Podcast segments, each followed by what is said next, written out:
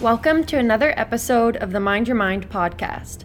We were lucky to have the chance to interview Shawn Evans and Polly O'Byrne, two of the three hosts of the Sex and Suicide podcast. It's a London based show where the men have candid conversations about things traditionally considered too taboo to talk about, including their personal experiences with addiction, trauma, and mental illness. We chatted with them about fame, stigma, healing, and the ups and downs of creating a successful podcast. Have a listen.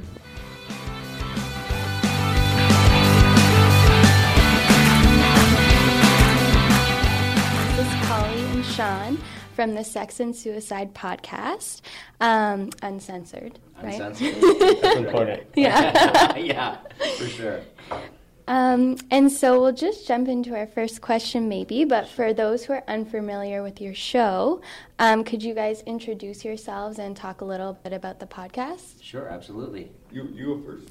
Okay, um, my name's Shawn Evans, and um, the reason I started Sex and Suicide is because I am a certified sex coach, and that's sort of something that I learned about over the last couple of years of, of my life. Um, and I lost my best friend to suicide uh, about two years ago, and that was a huge impact on my life. Um, and started learning more and more about mental health and, uh, and, and coming to terms with, with facing my own mental health issues. Um, I've been on and off medication since you know my late teens, early twenties, and finally now um, I've been clean and sober, away from alcohol, drug use, um, including prescription drugs for, for two years now. So that's kind of um, it's it's an accomplishment for me. And the reason that the podcast started, um, I started touring. Um, I was on the show The Bachelorette um, USA, and from that show, I was able to sort of utilize this the sex coaching to go on a tour with Spenny from the, the reality show Kenny versus Spenny, and Tony Lee, who does um, X-rated hypnosis and hypnotism shows around colleges and universities. But when I went to these shows, my main role was to really focus on consent and making sure that the students understood what consent meant, but in a fun way where it stuck. So um, I'd give out sex toys, and, and I'd want to pepper it with a little bit of mental health. So I'd say, you know, the most important sexual organ is your, is your, is your brain. And so if you don't take care of this, your sex lives are probably going to suffer too. And then they're kind of like, oh, I better take care of myself, right? And then you give them a sex toy and they laugh and everything as well. But after the shows, there were students that would come up to me and they'd ask um, all these questions. And I realized at the moment in time, I'm never going to see this person again, and they have no way to get a hold of, of me or, or anyone else for that matter.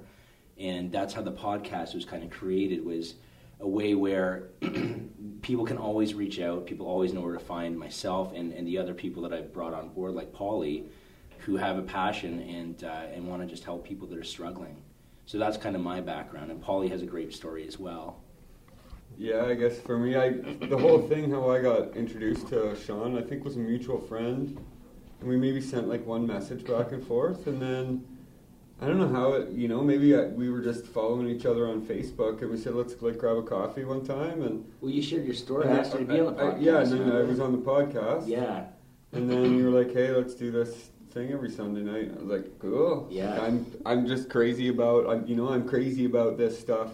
Uh, you know, no pun intended, but I I I'm nuts about it. I, I I'm passionate about mental health and and uh, especially you know when it comes to suicide. I'm not only a suicide survivor, but I've lost quite a few friends, and I'm a big believer that uh, stigma is the thing that kills people. It's people die from a mental illness, and suicide is the means. And I think we really have to, as society, you know, shift that perception that people die from cancer and people die from you know complications with diabetes and people die from mental illness, and that's normal and that's a normal way of death, and we don't have to put so much shame and guilt around that. And I think if we can have some fun and just talk with three normal guys every Sunday night about you know our own story and how we're getting through it, and we went through this uh, Lucinda Bassett's program, this Mhm. uh, cognitive behavioral therapy, and it's just really I, I think I, I really enjoy it because it's just three guys with three different stories talking about this stuff very raw and uh, uncensored, you know. And I think that's that's me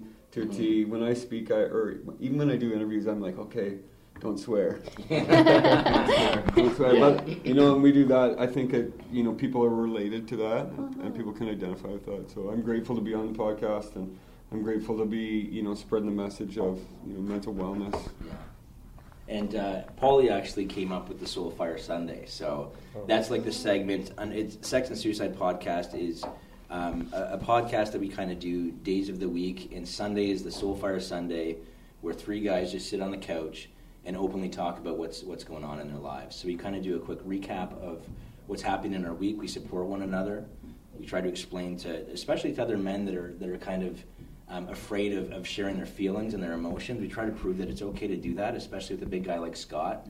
Yeah. And uh, and we sit there and, and then we go through some techniques that will potentially help people. And um, we're still working on finishing up that program. And then the next step is just to, to see where it leads and, and continue. So. And speaking of Scott, for the viewers who Sure. don't know who we're talking about, could you introduce him a little bit and say how, how you met him, how you got how he got involved with the Sure. podcast? So Scott uh, Scott Millen is a professional bodybuilder, and he was at one point in time, I believe, the biggest man to ever come out of Canada to compete at something like 375 pounds. Um, and he's been on the podcast. If you want to learn more about Scott, you can. Uh, he can be here today, but you can uh, find his his podcast online under the Sex and Suicide podcast, and uh, he has quite a story. I mean, he was on his way to to, to doing great things, and he got into a car accident where no one thought he was ever going to compete again, and broke his neck in three places. And he was back on the stage within the next year competing again. Um, he's also been down and, and competed on a, um, uh, a television show called Battle Dome where he was named Moose appropriately. and, uh, and and he comes on, so to have this this massive guy come on and, and talk about things that he's been through and how he, he kind of admits that he openly doesn't know how to identify with anything but bodybuilding. So he's kind of trying to find himself. And I think his passion is trying to talk to other people that are kind of going through the same thing and, and explain to them that it's not all glamorous and, and kind of the, the downsides of, of what it can do to you. And, uh, and I think that's kind of where, where he fits as well. And um, yeah, so you'll see Scott on a lot of the podcasts as well. And you can reach out to him as well. I know if he was here, he'd say, reach out and message me anytime if you need to talk. So, yeah. Um, so that's an awesome initiative that you guys have started, and it can be pretty intimidating, and it's a big task to start something new. So, what's been the hardest part of sort of doing this? not knowing where it'll go and how to kind of approach it. Like uh, uh, Justin and I met at a meeting talking about uh, establishing nonprofits. So it's kind of like, okay, do does this go down a nonprofit into a nonprofit organization, or how do how do we kind of work this to, to be a better system for everyone? Because we, we constantly throw out this content and, and, and want people, we, we encourage people to reach out and share their story. And um, we're, we're finally upgrading the podcast to the point where people can Skype in. So if they don't live in London and they want to share their story, they can Skype call in and still be a part of the show.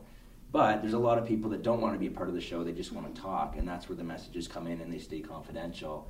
And that's where behind the scenes we're kind of that, that's honestly what motivates me the most is the messages that come in that saying, hey, you know, I, I'm I'm reaching out because I'm I'm inspired or because you guys make it easy, and then we can respond. And and and Paulie and I will both openly say, you know, we're not mental health professionals. We're just a couple guys that know a bit about the topic. We've lived it. We've been through it, and and we can relate on probably more than one level. Yeah. Um, and, and the hardest part about the, the whole project has just really been trying to figure out what's next, how to reach more people, and how to still take care of the people that we are trying to help. It's an experience for all of us, and I mean, and relationships that have been built that otherwise might not have been Yeah. through the podcast. Like Paulie's like a brother to me, Scott is as well, and everybody else that's come on the podcast and has shared their story and been open and authentic with, with myself or with Paulie, that relationship is just like it's thicker than, than water, right? I mean, it's thicker than anything that's just superficial level on the surface. So when you can sit there and people trust you enough to, to talk openly and, and let you share that, it's, a- it's huge. I mean, that's considering someone family to me. I think that's like the big thing when it comes to even mental health. That like connection's the cure Yeah. to this, right? Relationships are the cure to you know feeling better acceptance from people, whether you know they don't want to talk about mental illness or not. Like it's active listening, and I think that's what we all do. We all listen to each other's stuff, right? And we're open to that. And I think that that's what like families should do. And I come from a tough family that didn't do that, so it feels mm-hmm. almost good that I've built a connection with someone that I can call, you know, my brother. I have a brother that I was born with named Sean. And this, and this isn't him, but I consider that this is my brother, right? So I'm like, yeah, I have a brother named Sean. Yeah, absolutely. Yeah, he lives in London. Absolutely, Right? yeah. yeah. And I love that. Like that just melts my heart hearing stuff like Yeah. that, and it makes everything worthwhile, right? Whether it's Polly or someone that we're just meeting, the connection stays. It, Yeah, it for usually sure. sticks. So. Mm-hmm. How do you find your guests for your podcast, and how do you choose who to bring on? When I when I first started, um, I would reach out to people that either I knew had gone through something that was that would be an inspirational story, and I had people from um, friends of mine that still go to Western and, and Fanshawe. I said, you know, listen, listen for anyone that might be struggling or that maybe has a story that they want to share and get off their chest that could inspire other people. Because after we've d- we've done these podcasts, the the people get scared that you know that there might be some judgment behind it, and people might think, oh wow, you're you're you know, and judge them for what they've gone through or the decisions they've made. But more often than not, we see a ton of support come through from people that you don't expect, and it's it's great. Like I encourage people because you know you have no idea the people that you could be inspiring right now. Someone that's on your Facebook page you haven't talked to in forever might see this, message you right away, and that connection connection's reestablished. I went through the same thing. I had no idea, right? Um, and that's what it's all about but uh, we're at the point now where because we have a little bit of um, a following now, people are actually starting to reach out and want to be included, which is awesome because eventually it's nice to have people reaching out to you rather than trying to chase people Yeah. and having them not show or get nervous last minute. So now we've got it, we're at the point where it's becoming more accepted. I think in the in the beginning the name was a little loud, like sex and suicide. People kind of go like this, right? But the whole point is to break stigma. That's what it's about. I mean, Polly and I both know that um, openly talking about suicide is, is something that is, is necessary to break the stigma around it. People are afraid to bring up the, the word even because they don't want to put that idea in someone's head. Well, you're not going to put that idea in someone's head. You just want to get them talking. And the same thing with sex. I mean, um, a lot of people, and I talk about this on the podcast, it's really interesting because nine times out of ten, if I give them the option of talking about their sex life or talking about mental health, they gear into mental health right away. I'm like, wow, I, I thought it would have been the other way, but it's it's great that people are that are open to discussing what they've gone through, and that's fine. You want to keep your sex life private by all means. It's the people that have kind of gone through sexual assault and sexual abuse that are sharing their stories because they're very powerful, um, and making sure that everyone understands consent because clearly. One of the motivating factors for this was having, you know, a president down in the U.S. that clearly thought that, you know, he could get away with things that shouldn't have been okay. And so we want to make sure that we're battling that in some way, shape, or form as well. So So you speak a lot about stigma, and obviously um, this impacts everybody. But how did you guys kind of jump into speaking about your own stories? And do you still find that it's difficult sometimes? Like, does it take work to get comfortable and be so open, or do you feel like you're used to it? For me, it's uh, like I've created telling my story as uh, as kind of employment for myself, right? And uh, I've shared my story from Victoria, BC, all the way to Parliament, and I it's I can tell you right now, it, it's not easy. It's never easy. It's not once ever been easy to do, but I also know that uh, at least for me, when I'm an advocate, I know that I'm advocating for someone out there who can't speak. And I think that I learned that from recovery. I think I learned that, you know, there's some people that don't want to talk about it, but they wish that someone would talk about it. And if I can be that kind of vessel and that lighthouse for them, that uh, it might not even be their story. I think at this point, it's not even about my story, it's just about identification. And I'm grateful that I get opportunities to go around, you know, Canada and speak about my story. Again, it's never easy, and I always, you know, I'm super vulnerable afterwards. And Shawn's seen me speak before, and I, I get vulnerable afterwards, right? And I think all I need is a hug. You know, Yeah. really, ultimately, I've just like exposed myself to people that I really don't know, and again, probably will never see again. There's some chances that I will see them again, but I, I feel very exposed that way, and that kind of feeling of exposure leads me back to a place, you know, when I was uh, going through um, the court system from being sexually abused. You know, it, it was a negative feeling, and it and now I can switch it around to be a positive thing, right? That I'm actually having an impact on someone's life, and you know, I may feel like trash for five minutes, but maybe they won't have to feel like trash for the next 24 hours. And I think that that's a big benefit to. I, I mean, I got sewered into speaking, I think, because I was four days sober in a treatment center, and these guys said, "Oh, we're going to a, a booth house, which was just outside of London. Back, it was run by Salvation Army. It was a youth detention center, and we were rolling in the driveway, and they said, "You're speaking tonight, Polly." And I was still shaking, like I was still like going through DTS, and I haven't stopped. I haven't shut up since. So that's uh, like about five years ago now, and I just keep going with it. Which I just do it for. I, I really look at other people and hope that they can identify with it ultimately. I don't want anyone to compare their lives to mine because no one has the exact same life. Yeah. I just really want it to be like an identifiable thing. Mhm. Like, hey, you know, like you've lost someone to suicide. So have I. Mhm. We can talk about that either uncomfortably or comfortably. You know, Mhm. like we can get through that stuff, and I think that's how we build connections. Mhm. a- again, for sure. I don't mind telling my story at all. It sucks, but it is what it is, right? I'm helping people, so lots of things.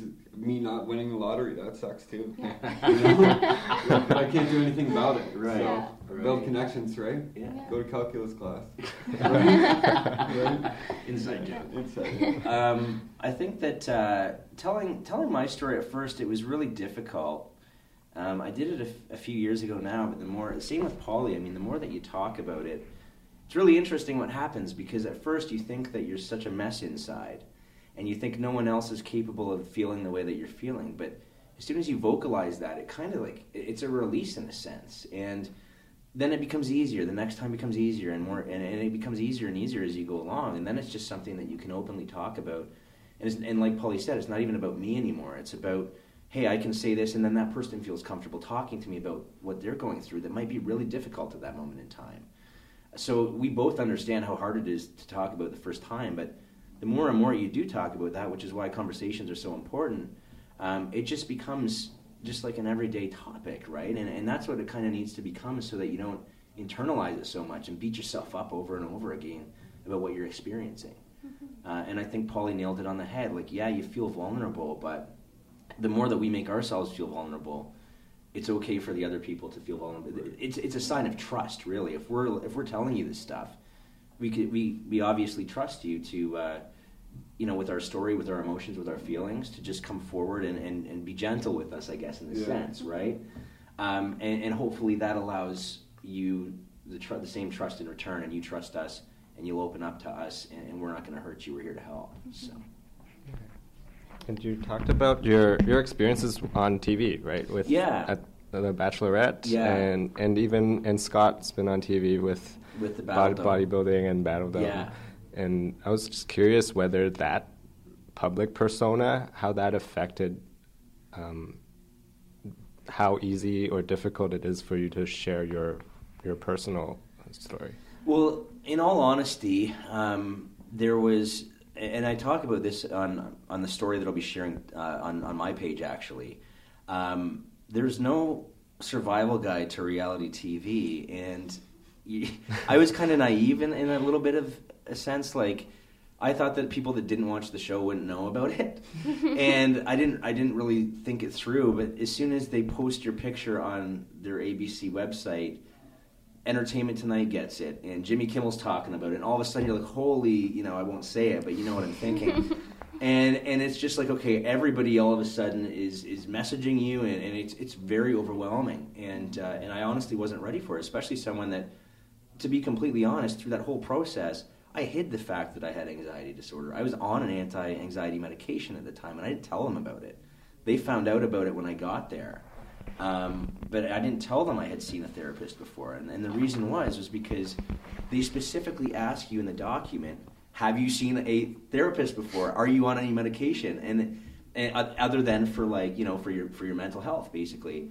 And I kind of went through that process, and I, I had talked to some of the people that were casting, and they said, you know, if I were you, I would just you know put on what put say whatever you need to say to kind of get on the show if that's what you want. So I lied about it and um, and can, and I continued to. I felt like I was just hiding from what what was really going on. So to expose yourself and go on this ridiculous. No, it's not ridiculous for some people, but there there are some ridiculous things that happen, right? And uh, and expose yourself to that and uh, and to the world, and kind of tr- still trying to wear that mask. It, it was it was the ultimate end for me of being of hiding really like at the end of it i just said you know what i, I need to not hide anymore i need to be of value and just face face the facts this is what i deal with this is who i was um, and, and i need to talk about it because um, i really do feel like a lot of people on that show lie on that application. I feel there's a lot more people on medication that don't talk about it. I think this needs to be discussed because you go way up. You're just an ordinary person right? It's not like you've been grooming as an actor to be in a big movie and you've had all these roles leading up to it. All of a sudden you're just on in the news in the media and then back down again like that. And there's no way to really to understand it without going through it. But it was a hell of a roller coaster ride, and there was times when I wanted attention and all the wrong for all the wrong reasons because I was just used to it at that point in time. Mm-hmm. And you really have to step back and say, "Geez, you know, this." There's a lot of elements of this that can be really unhealthy and unstable. Um, and, and, it was at that point that I started working to get off my medication. And, and, as soon as I was in a good place, I actually started telling that story. And um, it's it's it's a unique experience in itself, being on TV and being in the media um, especially when you're not being the true version of yourself. And that's that's the struggle. I mean, I was always wearing a mask, and and you always wonder what's going to happen when you take that mask off, and, and if if people are going to respect you or if people are going to love you the same way. Um, but it's a part of my life. It's who I am, and, and I stopped hiding from it and running from it and just faced it. So yeah, did that question on the application almost seem to encourage you to hide hide your um, I would say it was a very in your face way of um, asking if you were of sound mind to be on the show. Right. And how you chose to answer that was going to dictate whether or not you were accepted. Right. That's how I felt. I don't know if that's necessarily true because in brackets it says this does not necessarily mean you won't be on the show. but as soon as you read that, you're like, okay, well, obviously you're thinking yeah. now that's in my head that I might not be on the show how I answer this. So. Yeah yeah, so I lied. Um, I lied, and then I came clean about it after the show, and I'll probably never be picked to be on any of their spin-off shows for that reason. But uh, I'm okay with that. I think that doing this is, is making more of a difference. So absolutely. Yeah. I wonder too. So you guys speak a lot about how you're sort of um, in the spotlight, and it can be really vulnerable and hard sometimes. So what are some things you do to take care of yourself after the fact or beforehand? Okay. Um, a lot of the stuff we actually talk about on the podcast, we do a lot of um, breathing is huge. So breathing exercises and mindfulness. So um, anytime that you catch yourself sort of stuck in your head, just remember to focus on your breathing and just look around, be present. What are you seeing? What are you hearing? What are you feeling? Um, and, and, that's that's huge for me. I mean, just kind of being in the moment and, and remembering that this voice in your head, everybody has one but it's just it's conditioned from childhood to keep you safe. You don't necessarily need it anymore. Um, and uh, I think the, the, the meditation is huge. We do a relaxation CD that we, we really focus on, which is sort of it has a breathing element, it has a body tension release element, it also has a visualization element. Um, so that's huge. And then other than that, it's just talking about things that we get stuck on, such as anger or um, scary thoughts and uh, obsessive thinking, things like that, and we talk about some some techniques that might help you get through that. But ultimately, I think the main thing is to try to get out of your head and get into the present moment. I think that's sort of the key here, and I think that's what people are starting to realize. What do you I think? think for me, I struggle um, being, and I and I don't even like saying it. I struggle being a, a public figure. I struggle with uh, the fact that people know me and I don't know them. Mm-hmm. Do you know what I mean? And that if I've, you know, I've spoken for like almost 300,000 people in the last, you know, five years, and there's a lot of people that know me that I don't know them, and I really like having connections with people, and I, I don't think I could ever be on The Bachelorette. First of all, they would never pick me because yeah. I would have been the guy who would have been like, "Yeah, you should see the drugs I'm on," you know, and they definitely wouldn't have picked me for that. And I struggle with that because I, um, I don't want to be famous or I don't want to have fame because of the you know crappy situations in my life. I don't even want to be famous for what I do. Do you know what I mean? I just think that every person that knows five people at least, you know, one in five, we all know five people. So we should just be good people who, if you're if you're able to talk about your story and, and even listen to someone else's story, then I don't think that that's a superpower. Do you know what I mean? I think that's just being a good human, like a good Canadian human, and that's a struggle. That's a barrier we all have to get through, right? But I, I definitely struggle with that because I think people put pressure on me. They put me up on this big pedestal, and I still make mistakes. I'm not perfect. I still you know, deal with things in a you know unhealthy way sometimes. I think uh, for when it comes to the to the CBT stuff that we've done, like I've learned that if I'm really struggling, I need to go for a walk, or I need to play my guitar, or I need to color, and like thank God I have those adult coloring books because they're perfect, right? They're exactly what I want to express. That I don't have to do that verbally, and I can do that uh, kind of through my own creative mind. And I found definitely techniques that work and definitely techniques that don't work, but when it comes to just kind of relaxing and not, I just don't try to be a public person, right? I Mm-hmm. keep a lot of things close to my chest that are in my private life, and I think that that's healthy for me. You know, it's a healthy boundary for me. And there's a lot of people that know a lot about me, and there's a, and that can be scary. Mm-hmm. That can be super scary. I don't want to let anyone down. No, Ultimately, I don't want to disappoint anyone, and I, you know, I feel like I have let people down by being open. My family, we came from a very conservative house, and we don't talk about mental illness, and we don't talk about suicide, and I must have been adopted because I do. You know, I do talk about this stuff. So uh, we've I've stopped a relationship with my family because they wanted me to stop talking about this, and I think that this is more important having a brother Sean who I can talk about this than having a brother Sean that I can't talk about it with. So that's uh yeah, still a struggle. I'm just human now. We're all just Yeah. human. Yeah, absolutely. And I think that everybody ultimately, like what works for Polly might not work for me, and what Yeah. works for me might not work for Polly. Mm-hmm. But I think as long as we're providing, and as long as anyone's providing, lots and lots of tools that could help, Mm-hmm. um, people will find their way. And, and everybody's path is different. And whether you've been on, and, and, and being open and being, having that little 15 minutes of fame, I, I just want people to understand that it's not all it's cracked up to be. And um, if I could go back in time and work on myself the way I have the last couple of years and start building the relationships that I've made, I would pick that over being, you know, a little bit of fame and being on TV and all the fake relationships any day of the week. So there's a lot of people facing or chasing fame on, on YouTube and social media now because it's so much more easily accessible or, or the opportunity seems that way. Um, I think that you still have to really focus on the real connections, like the people that are physically in the room. Um, because at the end of the day, that's really what matters, and that's how we're, we're, we're human. We're supposed to feel, and we're supposed to show love in person. It's not as much as I love the social media aspect for what we do, and I love being able to reach people and help from a distance. I would I would still rather bring every one of them here and sit sit them down and have coffee with them. That would be the ultimate goal, right? But Yeah. yeah, so Another question I have too. So you kind of spoke about how, the importance of relationships, but what would you guys say to someone who maybe doesn't have a supportive family or um, is struggling to find that supportive network? Holly, you could- you want to take this I one, eh? think, yeah, I think for sure you just can't give up. Like you need to reach out for the people, and I think for me, I didn't know who's gonna be like my people. You know, I never had. Well, they're gonna look like this. They're gonna act like this. They're gonna be this ethnicity. They're gonna, you know, do all this. I think that Dave almost found me in, in a sense that. Uh, you know, it's probably mutual, pr- probably pretty mutual, like interests and stuff like that. But I've definitely realized that uh, and I always say this. I said it on the podcast, and you guys like chirped me for saying all these things, right? We love it though. Yeah. We love it. Yeah. But I'd rather have four four quarters than a hundred pennies. I'd rather have like four people in my life that I can call at three in the morning than a hundred people who just say, "Yeah, call me at three in the morning," and I call them and they don't answer.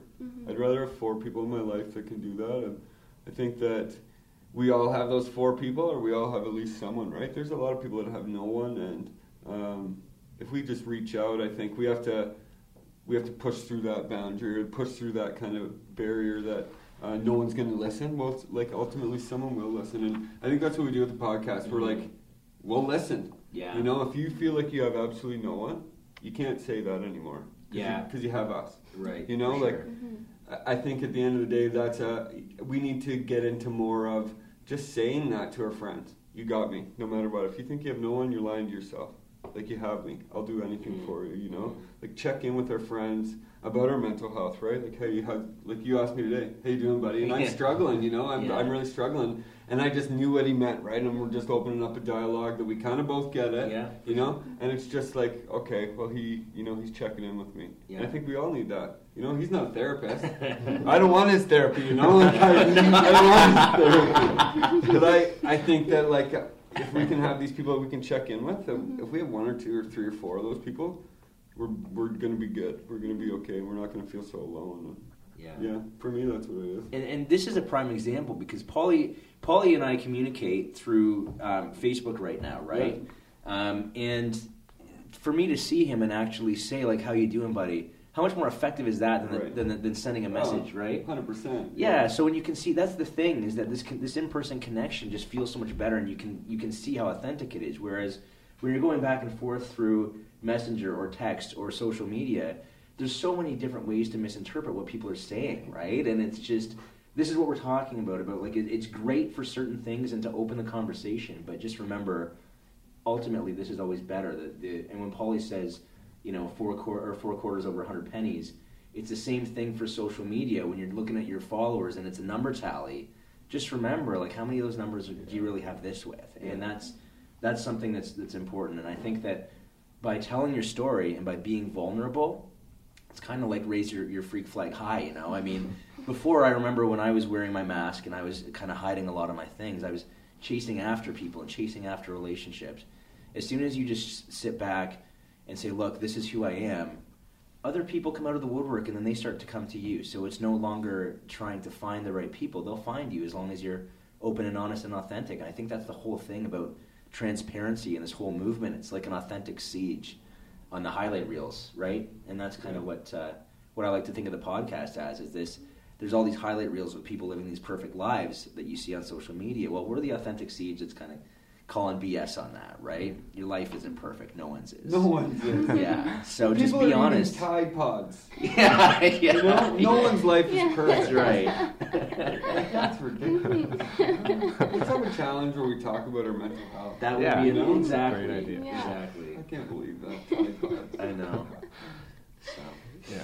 That's fantastic. Yeah. Well, on that note as well, obviously it's hard to escape social media. Like everything is integrated into that. So, do you guys have any tips or advice um, about how to navigate social media or use it um, in the most healthy way? Or Yeah, I think that uh, when it comes to social media, just remember that because it's so easy for people to follow you now, and, and kind of when when we were younger, if you were bullied at school, you, you know you didn't want to go to school, but you could always go home and, and they couldn't reach you there. Now it's like they have another tool to to be able to access that. I think it's just important. Same thing, like don't let your mind in a situation take you out of what's in front of you. If there's loving people right in front of you, it's kind of that thing where we have to reverse the way we think. A lot of the time, if there's nine people giving you a compliment and one person insults you, you're not remembering the nine compliments. You're remembering the person that insults you, right? And that's something we have to change. We have to start learning to forget about the, the insult, to forget about the bullying, and really focus and be grateful for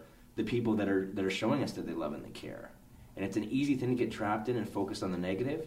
Um, and we talk about that a lot. But to really be able to reverse it and just say, okay, why am I thinking about this? This person obviously doesn't care about me. Why don't I why don't I give my attention and stop giving attention to someone that's being, you know, a, a, a bully or whatever, and start giving my attention to the people that are really showing me that they love and they care and be grateful for that. And that's kind of I think the mindset we have to really work on changing. And unfortunately, it's human nature. I mean, we all do it, but it's just it's learning to to to really just release the negativity and focus in on the positivity. I think and and and learn. It, it takes time. It takes a lot of practice, but if you start, you won't stop. It's like opening Pandora's box. Hmm. I think when it comes to social media, it's a, a blessing and a curse, right? I think Sure. you know, there's people that post about their chicken dinner, you know, and like there's a lot of people that don't like chicken, Yeah. right? So Or like, vegans. or that, vegans you know, that don't want to do that. it, I think we've become offended by you know how many people we have a tool to say yeah I love that or I hate that or I'm going to laugh at that and it's all about our own perception. I heard something yesterday about social media and someone said how many how big of of a following does one in five have and I said oh like about in all our social media platforms probably twenty five thousand you know uh, a, a reach of that. And this guy said, How many of those people do you know their birthday? Just off by heart, and it doesn't come up on Facebook. It's their birthday today. And it made me think, like, how many people do I know their birthday? Out of 25,000, less than a percent. You know? Less than a percent. So, like, reality isn't on a screen. You know, it's not on how many likes you get. And that's what we're big on. We don't care how many likes we get. It's cool that we get likes, but it's more about the reach, right? Mhm. It's how many people can we reach? Whether there's a lot of people that are on Facebook that don't like anything ever. yeah. You know, we can't look at them as them being bad people towards us or that they Yeah. hate us. Maybe they just don't want to touch the like button. You know, That's me. for their own reason, right? For their own, yeah. And I think that we don't, we shouldn't live our lives on likes and shares, and we should just live our life away from a screen sometimes. You know, Yeah. that's not reality. We can all hide behind a screen. We can all put, you know, there's pictures of. I have great pictures that I can filter to make Yeah. me look great. Yeah. I don't look like that all the time. I promise you that. Yeah, As- I, I think that uh, just to, to touch on what you were saying there, with um, with social media and, and everything going on, when when we do our videos, as long as there's one person watching, we always try to focus on that. Could be the one person sort of just secluding themselves in the dark, and as long as they have one tip or get one thing out of it, it's worth it, right? Like that's a life. And, and people sort of look at the numbers and wanting to make big numbers, but if you start looking at the numbers as being an individual person, being like that's one person that's watching that you could change their life. That's what matters. Yeah. And and it's not about reaching the people that watch for three seconds and oh, I'm bored with this. It's the people that are really sitting back, potentially not saying anything on the other side of the screen that are that are absorbing the material, and that's that's what we really do it for. So, as your social media network has has grown, do you find it being a difficult responsibility to be that support network for each each one of your yes. followers? yes, I wasn't. Uh, I have to be honest. I was not expecting um, it to grow as quickly as it has. I was not expecting to receive the messages that I've had. Some of them are hard. Some of them are really asking for um, information that I don't know how. I don't know the answer to. Like, um, I was, for example, I had a, a, a message about self harming and, and things like that and I had to just direct. If I don't know, at least I know the resources, and I try to direct them the best I can. The problem that I didn't that I didn't think about though is that you, you kind of start out thinking it's going to be just London people and then Canada, and now you're talking to people in you know South Africa and the UK, and it's like, oh my, I have no idea what your your mental health support systems are even like. So you kind of do you learn though. You do some research and you do your best, but you, you're also I'm also honest and I say, look, I'm not from this part of the world. I I can sort of give you what worked for me um, I can tell you the support systems here. I can give you a number that I've looked up on Google, but that's that's where I, you know that's the extent of my my knowledge. And unfortunately, you might have to take some of this on yourself. I know that's hard with what you're facing right now, but I can't do it from being this far away, right? I can't yeah. do it for you. I think the, the struggle I have, I agree with that for yeah. sure. There's people that message me from all over, and I'm like, I just don't, you know. We're doing a good job not swearing, by the way. Have you seen how he stopped? that was close, right? I've done a few times where I've had to pause and be like, okay, yeah. Okay. Um, I what I really struggle with with that is people reaching out for help, and I say, you know, here's a even in London, you know, mm-hmm. um, you know, people in dire need go to the hospital. Well, if you're not in immediate need, they they can't keep you because they can't. They're over mm-hmm. capacity, right? Or people saying, I have t- I have to wait ten weeks for a, to see a counselor, and in some cases, people don't have ten weeks. You know, like, and that's the thing that really hurts is that. Not that I want to save everyone's life. I want to get them the help that they need as soon as possible because without that like time's critical. When you're when you're really struggling time is critical and i think resources are critical and that's obviously something we got to talk about with our government that we get more than 7% of funding when it comes to healthcare like addictions and mental health. That's what we get 7% and i think that you know i'm not taking anything away from any other disease but i think we deserve a little bit more and um, there's a massive epidemic right now with, with addiction and mental health right? And why don't we put more money into finding resources for that uh, you know, there's only 5,800 certified therapists in Canada, and the stat one of five. That means there's 8 million Canadians struggling with mental health, and there's 5,800 people to help them. Like, that's not enough. Mm-hmm. You know, it really isn't enough. When we look at northern communities where there's a community that has 5,000 people and one mental health worker. Well, they're already isolated, so they're already struggling with that, you know, and, and the suicide rate.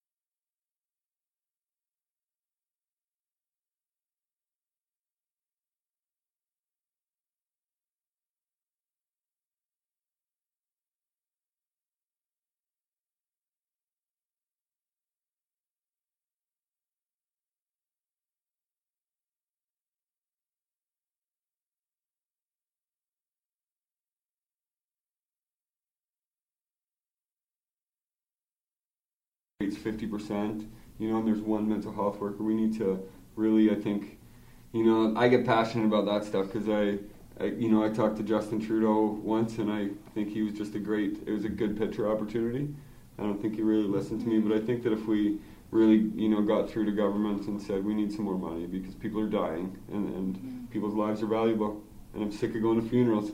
You know, I'm ultimately sick of going to funerals because of stigma, because people don't get the help that they need in the time that they need.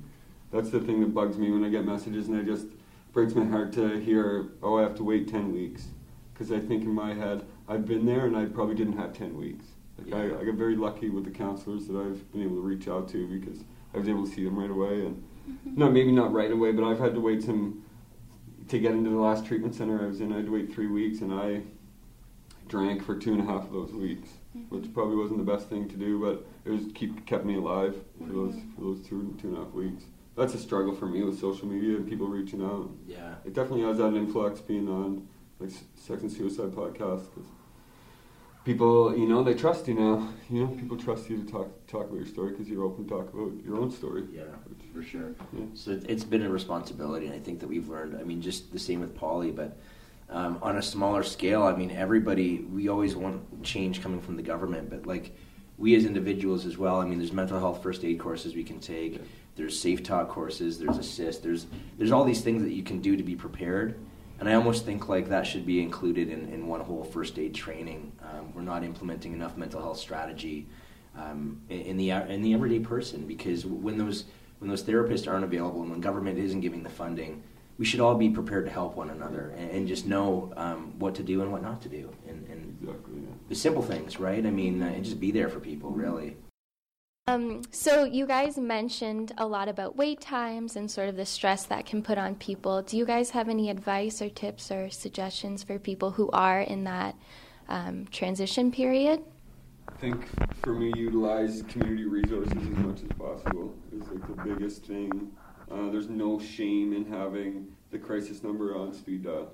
There's no shame in that, and I think that uh, when it comes to for myself, I'm an alcoholic, and, and I know that there's 80 meetings a week in London, um, and it's not therapy and it's not counseling, but at least there's someone willing to listen for sure there. And uh, e- even if I'm struggling and I don't want to leave my house, I have a phone book full of you know people that are willing to listen. It's just up to me to answer that and uh, or to reach out. And I think it, during those waiting times, it's it's tough. It's not easy. It's definitely uh, we have to keep busy, but we have to keep busy in healthy ways. And um, I think reaching out to, to community resources while you're you know not just go go for one counselor.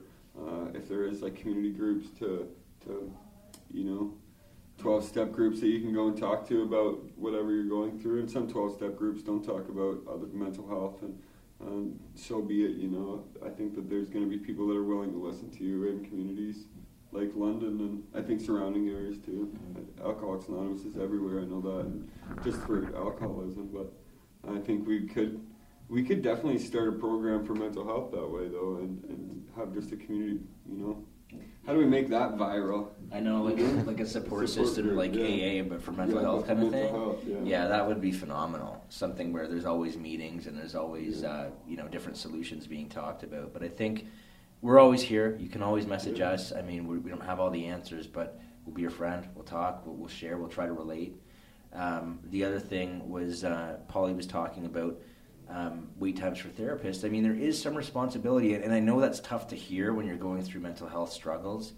Um, but you're not always going to get the person that's right for you. Like Polly, how many therapists did you go through? 67 till I Right. So, right and, and when you call um, the crisis line or the support line for CMHA's lines, any of those, it's just a person on the other end of that line too. So, like, if you're not getting the advice that you need, don't be afraid to call back. Shifts change. It might just be that one person that clicks for you, but there is going to take some responsibility to continue to call or to make the calls until you get what you need.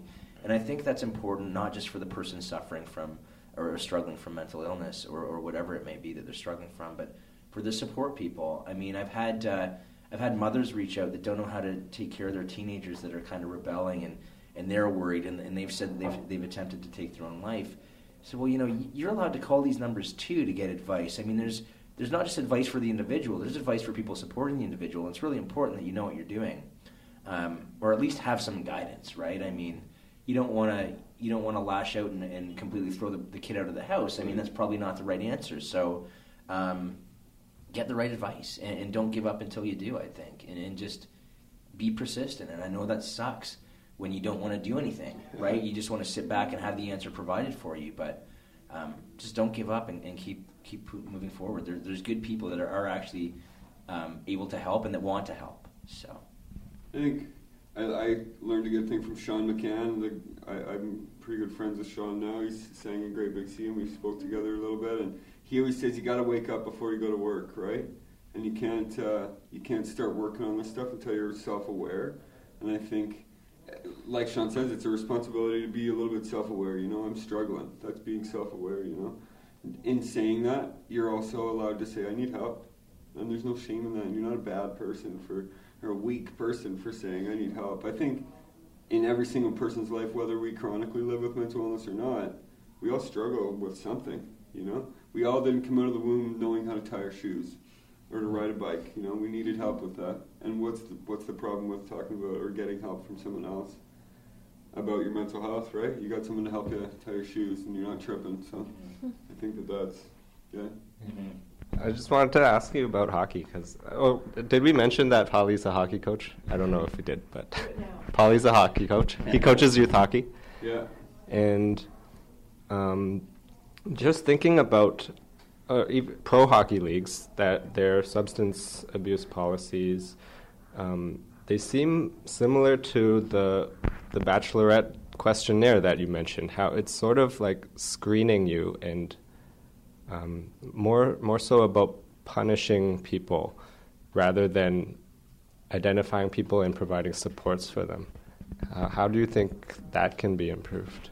Well, I think we, again we gotta take these people off the pedestal and and realize that they've all started out skating on a rink somewhere, right? And they're all just because they're great at hockey and they might be an elite uh, uh, athlete, that they might be a crappy cook. You know, they might not be great at being a cook, but they're a great hockey player, and we've put them up on this big pedestal because they're this great hockey player, and um, we don't. I I think for me personally, being in uh, the sport for you know 30 years we don't want to talk about it because then that's uh you know for me I would have never told my hockey coach that I was struggling with depression or anxiety because in my head he wouldn't play me. Mhm. and I was there to play. And so I would not talk to my there's no way that I would ever talk to my hockey coach about being anxious or depressed. And I think even the team that I coach I I just try to make make sure that they know that they can come to me. There's I've never had a, a kid in the last 6 years of coaching I've never had a kid come to me and talk to me about it. And they know what I do. They know that I go around and I speak about this, and I've never had a kid come up to me, and I understand why. Yeah. I get it. And not that I'm going to take away their ice time. They, they're, they're in fear that I'm going to take away their ice time, and I never would. I would, personally, if I had a kid come up to me and say, hey, I'm really struggling with my anxiety, I'd say, let's get you some help. You know, and maybe you shouldn't play tonight because I want someone. And I just saw something yesterday that, that mental toughness has nothing to do with mental illness. You know, and um, mental toughness in the game of hockey is, uh, you know, staying focused. And if you can't because you're struggling with a mental illness, it doesn't make you any less than a hockey player. You know, like you're just a human being who is great at what he does, and it has nothing to do with not being mentally tough. Uh, it has nothing to do with being weak. You know, it's just that some people, one in five Canadians, are uh, affected by this, and no one's immune from it. No one's discriminated. Not even hockey players. Not even Wayne Gretzky. You know, I bet Wayne Gretzky was pretty nervous when he was 17 years old playing in the NHL. You know. Yeah. But he wouldn't talk about it. Or is Wayne Gretzky ever going to talk about being nervous? No. But I bet he was. He was 17 playing against Gordie Howe. Like I bet he was very nervous. And I think if we again normalize the conversation about it and we can, you know, maybe not have that kid have to not talk to his hockey coach. Maybe if we brought in a, you know, a buffer of, um, you know, mental health coach and just someone that you can. He doesn't even have to talk to to the head coach or to the managerial staff, but just so someone can say, you know, I get really anxious seeing people with my jersey in the stands. You know, that was a big thing, right? That uh, that's gonna be very nerve wracking when you're skating around in warm up and you see all these you know, jerseys in the stands and they have your last name on them, that can be a lot of pressure on you, and, and you put that pressure on yourself, and that's very nerve wracking. But uh, you, as an athlete, you would never tell anyone that, and I think that if we can have people, maybe even involved in the sport, and that's what we can do after the NHL, is have these these guys who have dealt with that stuff come back to local teams and say, you can come and talk to me anytime. I'm not even going to talk to your hockey coach, but just make sure that I get it. You know, I can identify with that, and I can identify with you know, being an athlete and trying to keep that focus and trying to keep that competitive edge, right? And that mental toughness, you know, has nothing to do with mental illness ultimately. Theo Fleury is one of those former players that you've worked with too. Yeah, Theo really helped me disclose my story for the very first time, and it was tough. And I love Theo to, to death for it, and I'm grateful for it. Uh, we don't have the relationship that we used to have, but I think he was that key, you know, that combination to the lock that led me to be able to tell my friends, you know, and say, you know, hockey. Hockey didn't do this to me. It was a, a really crappy representative of hockey that molested me, and uh, like I can't take that out on the sport. You know, hockey's never done anything bad to me. You know, even as many fights as I've been in, I've engaged in every single one of those fights. You know, and all 12 goals I scored in four years, like, you know, I'll take credit for all those 12 goals. Like I really will, and because I worked hard to get there, and I, you know, I wasn't the best hockey player, but I could fight, and that's what they needed, and I was a protector and an enforcer, and I thought that I, you know, going through sexual abuse in hockey was a really tough thing because, uh, again, for a long time I thought that hockey did that to me, and I mean, I talked about it on the podcast, like how hard was that for me to get back to a rink? Like I would go to a parking lot and have an anxiety attack, and then I would make it inside the lobby and I'd have an anxiety attack, and then I watched one period and I had an anxiety attack, but I I'm Irish and I'm stubborn and I love hockey and I wasn't going to let that guy rent space in my head for free for the rest of my life. And I think that the biggest thing, and I'm very grateful, I think it's the universe seeing how hard I worked. My first year that I coached, I won a national championship coaching, and I nice. think that that was the universe saying, "Here's your reward for, you know, working your butt off." Do you think there's still that suck it up mentality in, in yeah in ath- in the athletic world? Yeah, for sure, there definitely is. Yeah, yeah. definitely, because it's like if you're not a peak performance, then I don't want you here. There's 700 people in the whole world that play in the NHL. There's what four billion people. There's always someone else that's willing to play that hard or work that hard. And if you can't because you're anxious, then there's someone else that will. We won't even talk about their anxiety really, and they're going to be next in line. We don't talk. We don't even think about. There's no exit strategy for professional athletes, right? We look at that at football. These guys dealing with concussions and having nowhere to go. They yeah. just bashed their head for 10 years so that you can make bazillion dollars and you're not going to, you know, help them out with that. I think it really comes down to workplace injuries. You know, that's their workplace, the ice or the field or the court. That's their workplace, and we have to look out. You know, RBC Bank, they look out for their employees after they're done, right? The military, they look out for their uh, employees after they're done with a pension, right? And you know, why don't professional athletes? As soon as you're done, you're done. You clean out your locker room, you go home, and then then what? You know, and I think we need to do give give them a job maybe. You know, of, of going back to even just professional teams or semi-pro teams and saying you can talk to me, you know, about your stuff. Yeah, there's a really good interview on CBC with Mike Babcock, and he talks yeah. about this, and where he says how like ath- especially hockey players, they'll play if even if their leg is hanging off, they want to play, but no one's gonna say, mentally, I'm not ready, right. I can't do this. So it's true. It's the, like you said, like it's the suck it up attitude. I've never. I saw that interview and the guy asked if if he's ever had anyone in Game Seven of the playoffs come up and tell him they're anxious, and Mike Babcock said not a player in the world would say that for the circumstance that they're in. No one in Game Seven, the Stanley Cup playoffs, is ever going to tell anyone that they're anxious. You know, yeah. they've lived their whole lives for that moment. They're not going to, you know, set them up to to not even have a chance at that. I get that for sure. It's we gotta again like take these athletes off a pedestal and realize that they're human. They're great athletes. They're great athletes, but they're human beings. They use the same color toilet that I use. Right? so I, I think they're no different. No one's any different or any worse or any better. We're all just humans, and we all have a beating heart. Mm-hmm. Yeah. And I think the more athletes that op- have opened up about it afterwards have really helped um, open the conversation too. Like Theo Fleury, yeah. Rich Clune, yeah. um, Corey Hirsch. Uh, he, they've published a lot of really open, revealing articles on Players Tribune about their struggles. Yeah. I know for a few athletes like Cluner, he um, he really struggled after he came out with it going going into the dressing room. You know, because now his coach knew. You know, now everyone knew that he struggled with alcohol and you know had been in recovery for four years and didn't tell anyone. Now he goes into a dressing room and everyone in the whole world knows and I, I, I know for a fact that he's really struggled with that. Uh, and Babcock talks to him a lot about, you know, uh, just be you, just be Rich Clune, the hockey player, you know, and people are going to know Rich Clune, the hockey player, is an alcoholic, and they're not going to buy him a drink after. And if uh, if everyone knows that, then you don't have to worry about hiding that because everyone knows it. So I know that, that, that that's happened for sure.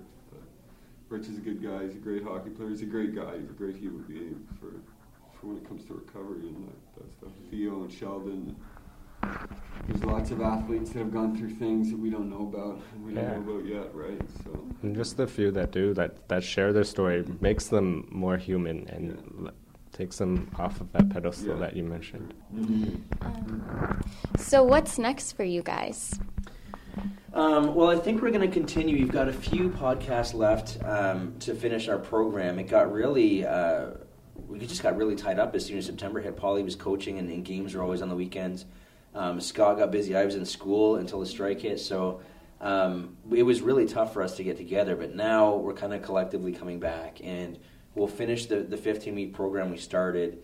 And from then on, I, I'd like to do the Soulfire Sundays that we've started together and keep it open so that if Polly can't make it that night, maybe Scott and I will meet, or we'll get in other guests that maybe want to share their story, or maybe they want to um, just maybe mental health professionals that want to come on and, and talk about a few things, or maybe there's some things that they'd like to see us doing better, right? We're open to being, we're coachable. We don't have all the answers. We're always trying to figure it out as we go, and uh, that's why I love this thing is that we learn a lot by doing it too. We learn just as much as we talk about. So uh, moving forward, it will always be a platform that's open to everyone. Even if we're not doing the podcast, the page will still be functioning. Eventually, we'll grow it into a website, um, and, and we'll we'll just keep going with this thing and, and always be there. I don't I don't plan on stopping. It's a part of me now. Yeah, I don't plan on stopping either. I think the most consistent thing is you're going to see rawness, you're going to see realness, and you're going to see uncensored hooligans. I think really, because I'm not going to stop anytime soon, and I think that that's how we, you know, Yeah. if we can get people smiling, we're all smiling right now, right? And, Yeah. and we, if we can keep people smiling, that, you know, releases some dopamine, we can be happy for a second. Yeah. You know, and that's the ultimate for people that are struggling, right? We need to figure out how to get some more dopamine in our brains, and Right. if we can talk about that and have some laughs with, you know, I love these guys. I think a year ago I didn't know them, That's true. and now I love them. You know, like, and how cool is that? How if you're just patient and you have consistent action, that your life can change and, and you can have amazing people in your lives. And I'm yeah, who the sky's the limit really with with it because it's already opened up so much for for both of us. You know? Yeah. individually and together, it's opened up a lot for us. So. And I think that uh, I, I think it's important just for anyone that wants to. Um, there's a little bit of a, a fear when you get into, uh, you know, mental health, especially when I went so bold with suicide right there, and even sex as well. I mean, you you get into a little bit of a what will people think, and and and you you sort of have to face that fear of what people are going to think, and hope that the good people will see through the message and not judge it right away. Um, but I think that just by starting this and having the having the ambition, not knowing where it will go, and just just going with it, you, you kind of learn as you go. And, and I think a lot of people now, maybe whether you're fearful of, of venturing down the mental health path because there's still some stigma there, or you don't know that you have all the answers, just start. Just start implementing some of your ideas because you don't know whose life you're going to change, or, or that one person is going to come into your life that, that that affects you in a way that you've never been affected before. And uh, I think that if you have an idea, don't let fear stop you. It's if you're if you're fearful of it, you're probably onto something, and you just that's something that you should explore. Great. All right. Thank you. Thanks. Thanks for having us. Yeah. Thanks for having us, guys. After a six month hiatus, Shawn, Polly, and Scott were back at it recently with a podcast to address the suicides of Western University students that happened during Reading Week this past month. Now they're gearing up for their newest season of Sex and Suicide, so follow their Facebook page to stay in the loop. And while you're at it, follow us, Mind Your Mind, on Facebook, Twitter, and Instagram to see what we're up to, including our upcoming Canada wide project.